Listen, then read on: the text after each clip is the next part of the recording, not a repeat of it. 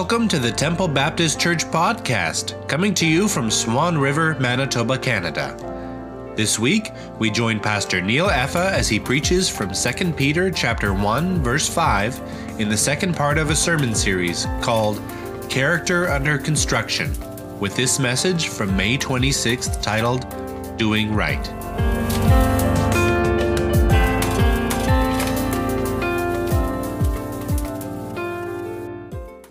Last Sunday, I began a sermon series from 2 Peter chapter 1, verses 1 to 11, which I titled Character Under Construction.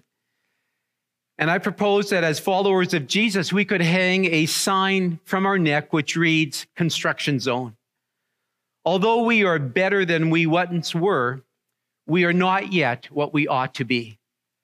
The truth of the matter is that we are at different stages in our spiritual growth and walk and we are all in the process of becoming what Jesus wants us to become.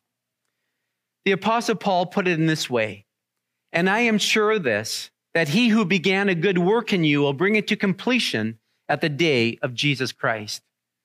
I think Max Lucado expressed it well when he said, God loves you just the way you are, but he refuses to leave you that way.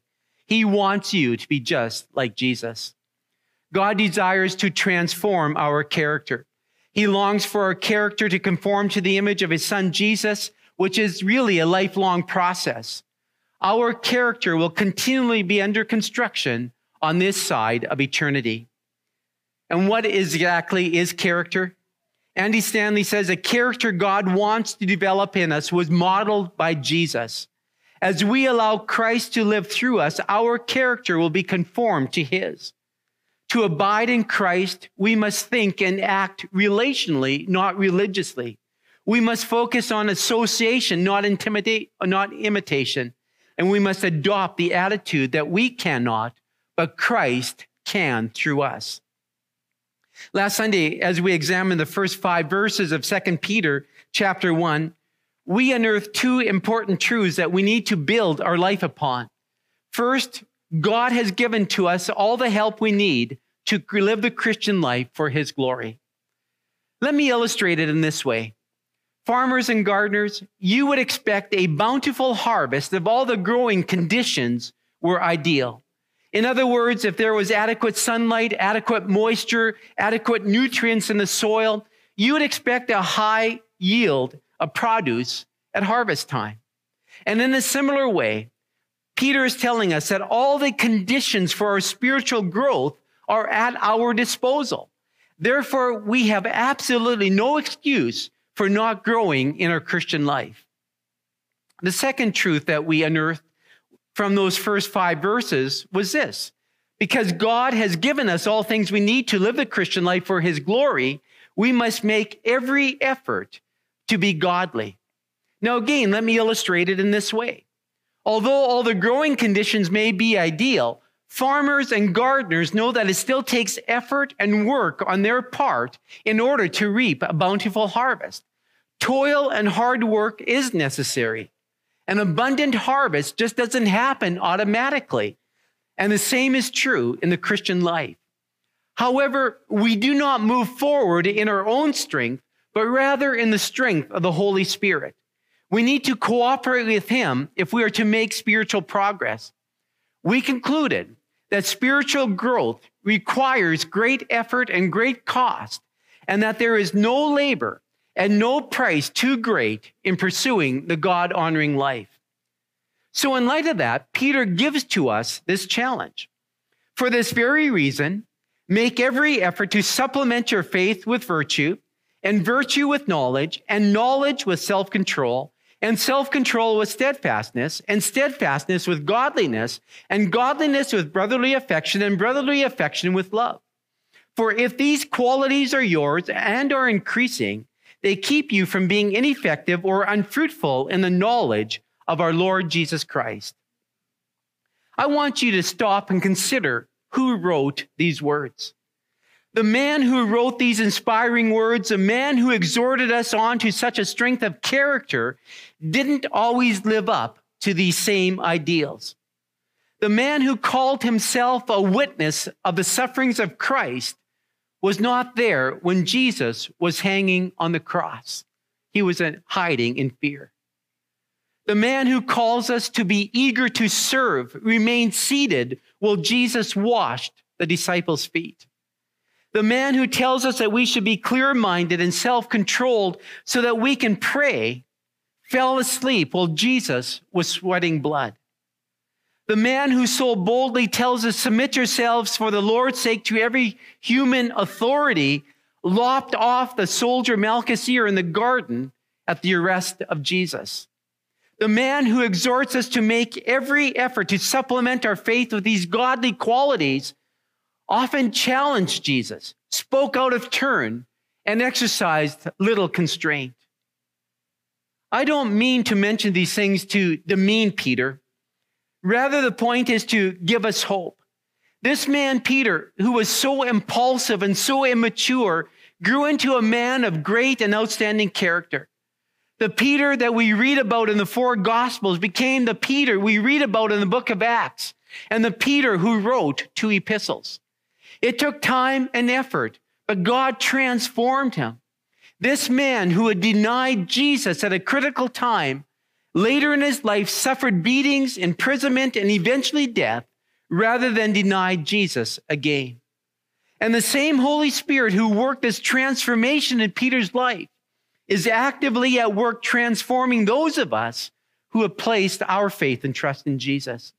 And it's amazing what God can do with a person who wants to grow spiritually and personally and who wants to develop character. The great news is that God wants you and I to grow as much as we can. He redeemed you and me for that very purpose. According to Peter, what qualities then are to be, define our character? Well, the first thing that Peter lists is the characteristic or the quality of virtue. And I think it leads us to ask the question, what is virtue? And if I were to ask you, how would you define the word virtue? What would you say? How would you explain it?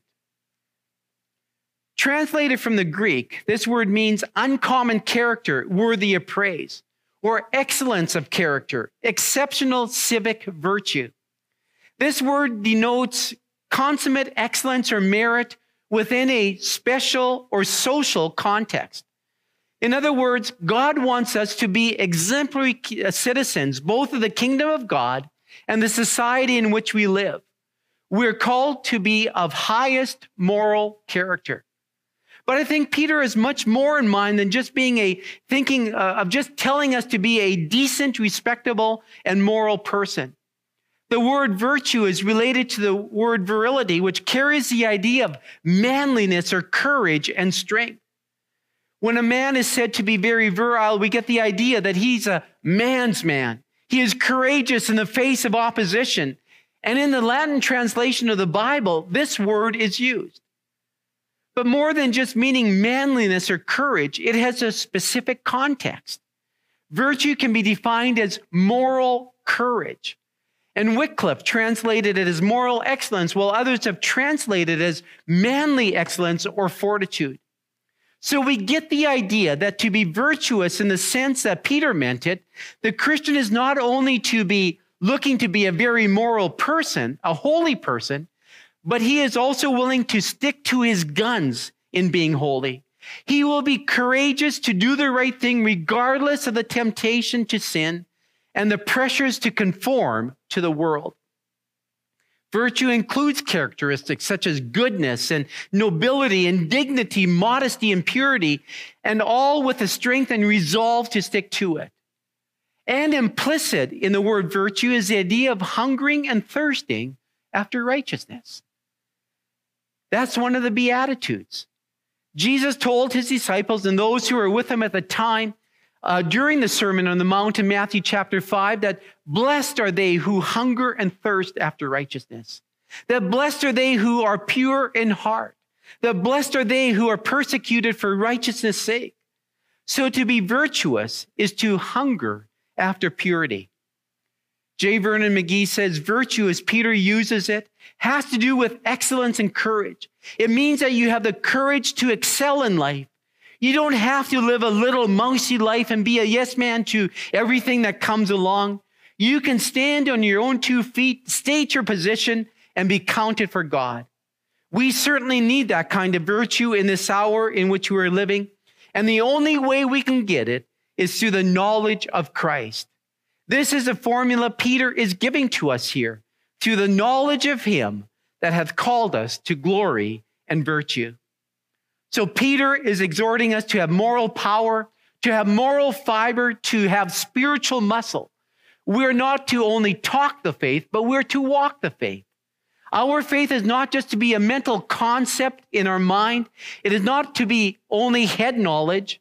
Rather, it needs to take deep root in our heart that drives us to moral excellence.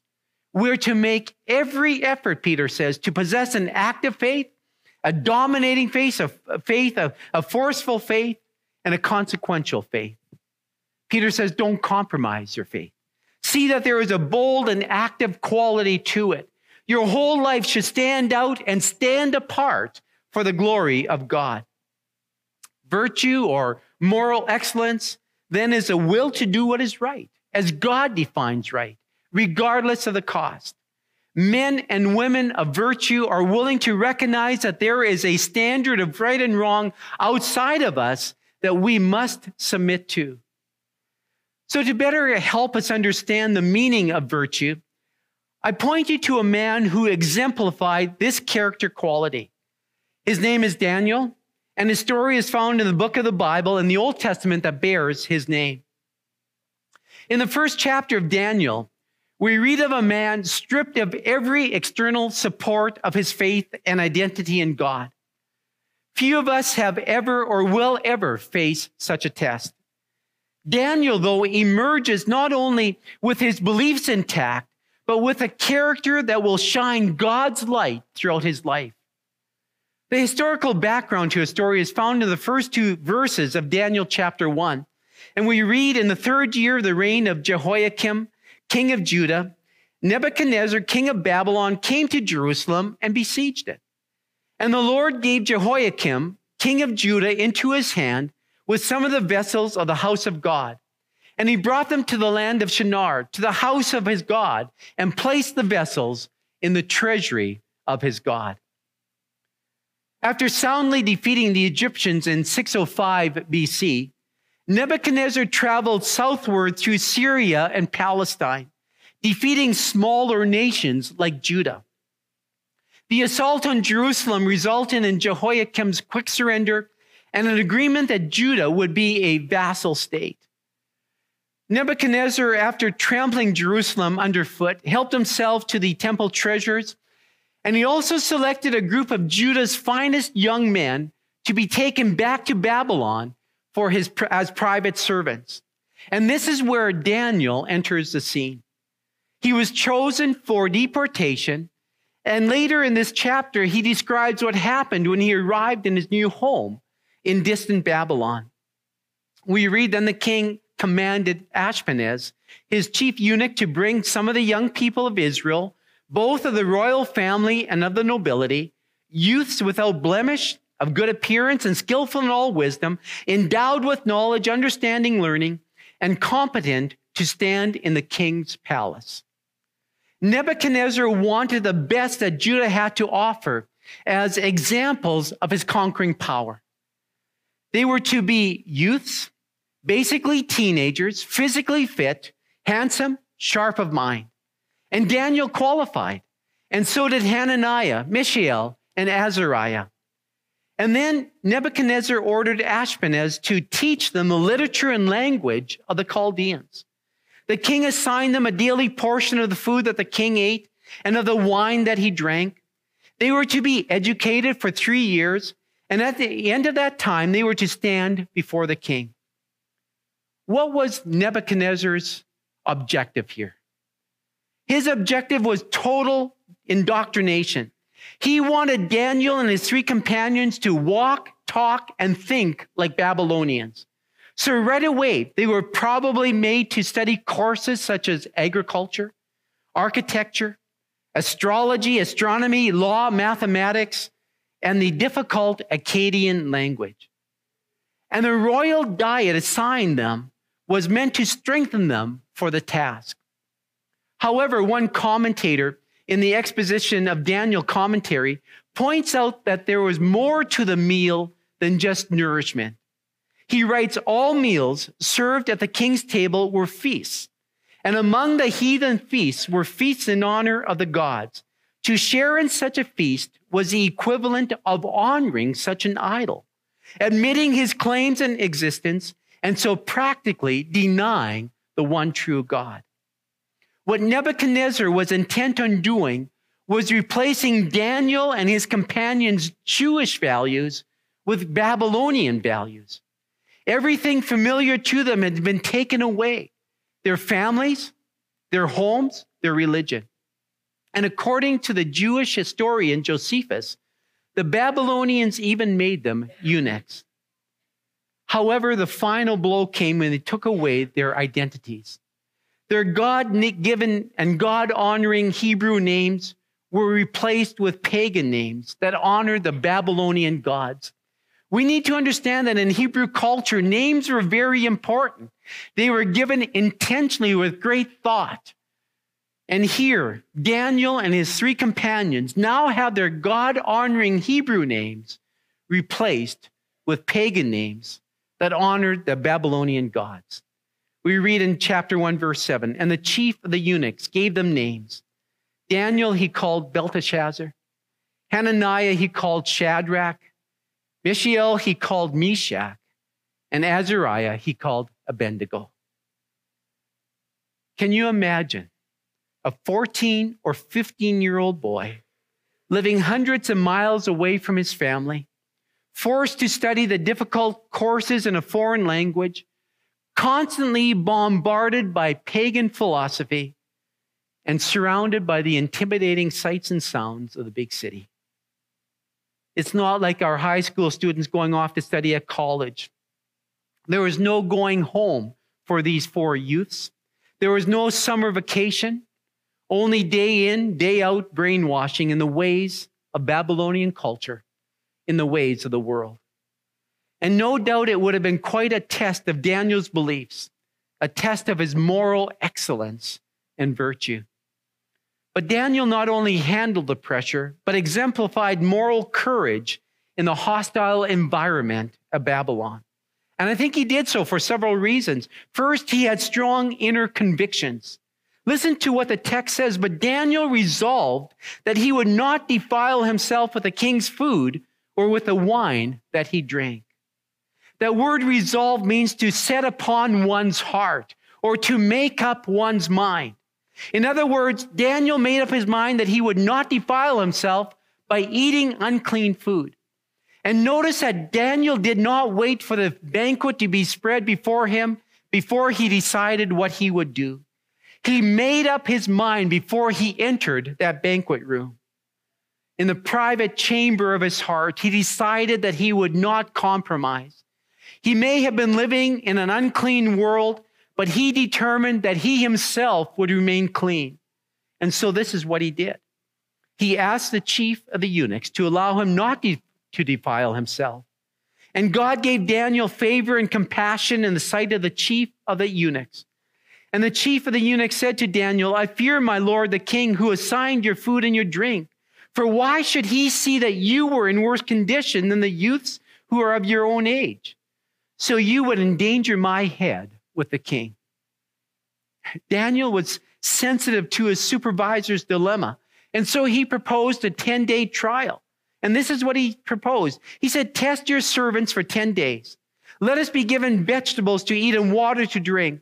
Then let our appearance and the appearance of the youths who eat the king's food be observed by you, and deal with your servants according to what you see. You see, with great wisdom, Daniel built a bridge of understanding between himself and his superior. But in the end, you notice that Daniel left the decision, the final say, with his supervisor. And how could Daniel, this young teenager, stand up to his supervisor with such wisdom and tact? How was it that he could have such resolve? I think he had such resolve and, and thrived spiritually in that hostile culture simply for this reason. He was convinced that God was in control. Daniel believed that God was coordinating and directing the events of his life. According to Daniel chapter 1, verse 2, Nebuchadnezzar didn't conquer Jerusalem. Rather, it says the Lord gave Jehoiakim, king of Judah, into his hand with some of the vessels of the house of God. And according to chapter 1, verse 9, God gave Daniel favor and compassion in the sight of the chief of the eunuchs. In other words, God was at work in the commander's heart, softening it toward Daniel. And later in Daniel chapter 1, verse 17, it says, As for these four youths, God gave them learning and skill in all literature and wisdom. And Daniel had understanding in all visions and dreams. Although these four boys were living in a distant land, separated from the temple, the center of Jewish worship, they were convinced that God had not abandoned them. His unseen hand was directing the course of events. He was actively involved in the thoughts and feelings of both Jew and non Jew. He was changing attitudes. He was affecting decisions. And as a result, he was altering history. In fact, in Daniel's case, God made even his enemies to be at peace with him. Listen to verses 15 and 16. At the end of 10 days, it was seen that they were better in appearance and fatter in flesh than all the youths who ate the king's food. So the steward took away their food and the wine they were to drink and gave them vegetables. God chose to honor Daniel with some very special talents and distinctions.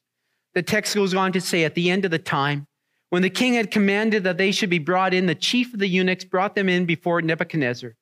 And the king spoke with them, and among all of them, none was found like Daniel, Hananiah, Mishael, and Azariah. Therefore, they stood before the king. And in every matter of wisdom and understanding about which the king inquired of them, he found them 10 times better than all the magicians and enchanters that were in all his kingdom. And Daniel was there until the first year of King Cyrus. What is rather interesting is that Nebuchadnezzar had chosen Daniel and his companions to demonstrate his power to demonstrate Babylonian power and supremacy. However, it was Daniel who outlived Nebuchadnezzar. And it was Daniel who outlived his successors and even the Babylonian Empire. Daniel lived until the days of Cyrus, the ruler of the Medes and Persians, who had defeated and overthrown the Babylonian kingdom. But the point that cannot be overlooked in all of this is that Daniel stood by his principles and he trusted God. He was marked by virtue, moral excellence, and fortitude. He demonstrated remarkable courage to stand on the values and principles he embraced. He had resolved to stand firm against all odds and not to compromise that which was important to him. Charles Swindoll draws two key principles from the life of Daniel. He first of all says that inner conviction can overcome outer pressure. Why? Because the power of God is on our side. The key to tapping into that power is making up our minds like Daniel did well before he was tempted to compromise his principles. The Apostle Peter would agree with that. Remember, he told us we have everything we need to live a victorious Christian life, including the power of the Holy Spirit who resides in us. But you and I must cooperate with the Holy Spirit. We, like Daniel, need to resolve to stand up with courage in order to do the right thing. The second principle that Charles Swindoll draws from Daniel's life is this God honoring convictions yield God given rewards. He goes on to say Daniel had no control over his circumstances or the people around him, but there was one thing he had power over his reaction to these influences. Within that small circle of control, he cho- chose to be a man of integrity and conviction, to honor God with his mind and body. And he let the Lord take care of the things in the larger circle his superior, his education, his health, and his rewards in life. Again, the Apostle Peter would agree. He assures us that if we clothe ourselves with these qualities, including virtue, we will be productive. We will live fruitful lives. All of us know what it's like to live in Babylon. Every one of us knows what it's like to live in this world that is in opposition to God. Every day we are confronted with idols of money, power, fame, leisure, pleasure. Every day we are tempted to worship those idols. Every day we are tempted to compromise our principles. Every day we are faced with choices. Will we compromise our convictions? Or will we courageously stand firm? How do we withstand such temptation? We develop in moral excellence. We grow in virtue.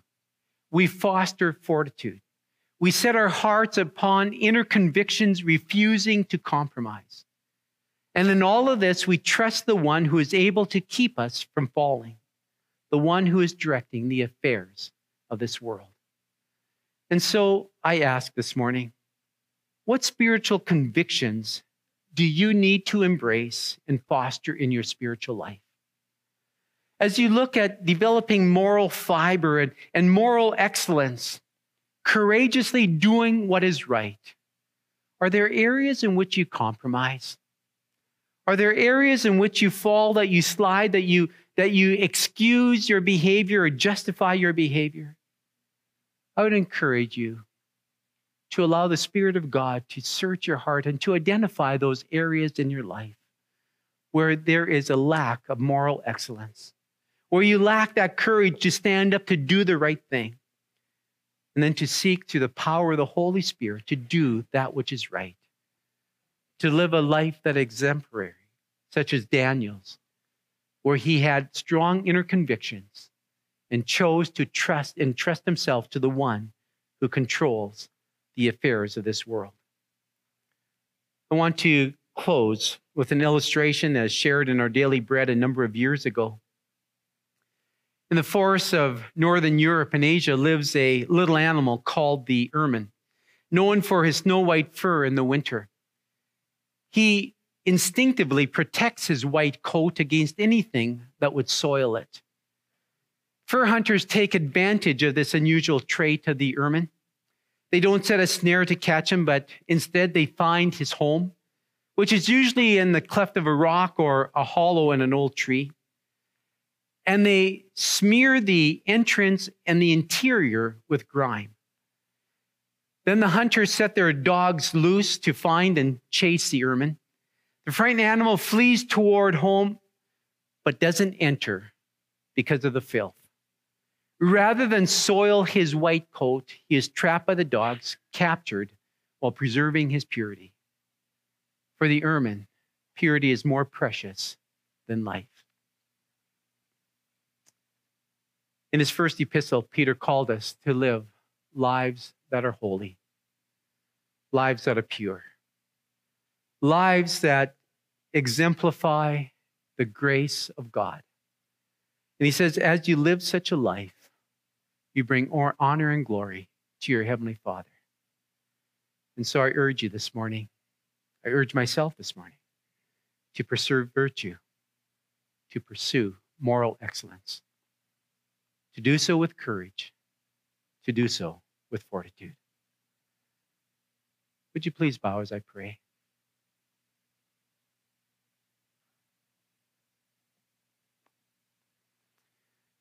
Heavenly Father, as we venture out of the sanctuary this morning, we are going to encounter temptation to compromise, to compromise our beliefs and our convictions, our biblical beliefs and biblical convictions. Father, we are going to be tempted to justify doing wrong, to excuse doing wrong, to overlook doing wrong. And yet you call us to live with conviction. You call us to trust you, to live lives of, of purity and holiness. And so I pray right now, in the moment, in this moment of silence, that we'd resolve to be people of character, to be people of moral excellence, to be people of virtue. And when we are in those moments of temptation, that your Holy Spirit would bring to mind the resolve, the commitment that we have made, and that we would rely upon His power to overcome, to resist, to live victoriously. Father, thank you that you have given to us everything that we need to grow spiritually. And so I pray that we, through the power of your Spirit, would put in the necessary effort, that we be diligent to grow, so that you would be honored and you would be glorified. For that is our highest ambition in life. We ask this in the name of Jesus. Thanks for joining us. We hope we were able to provide wisdom and insight in your faith journey. If you would like to connect with us, you are welcome to join our service every Sunday morning at 10:30. For more information, you can find us at facebook.com slash tbc swan river. And if you would like to find more episodes of our podcast, go to anchor.fm slash Temple Baptist Church or search on your favorite podcast app.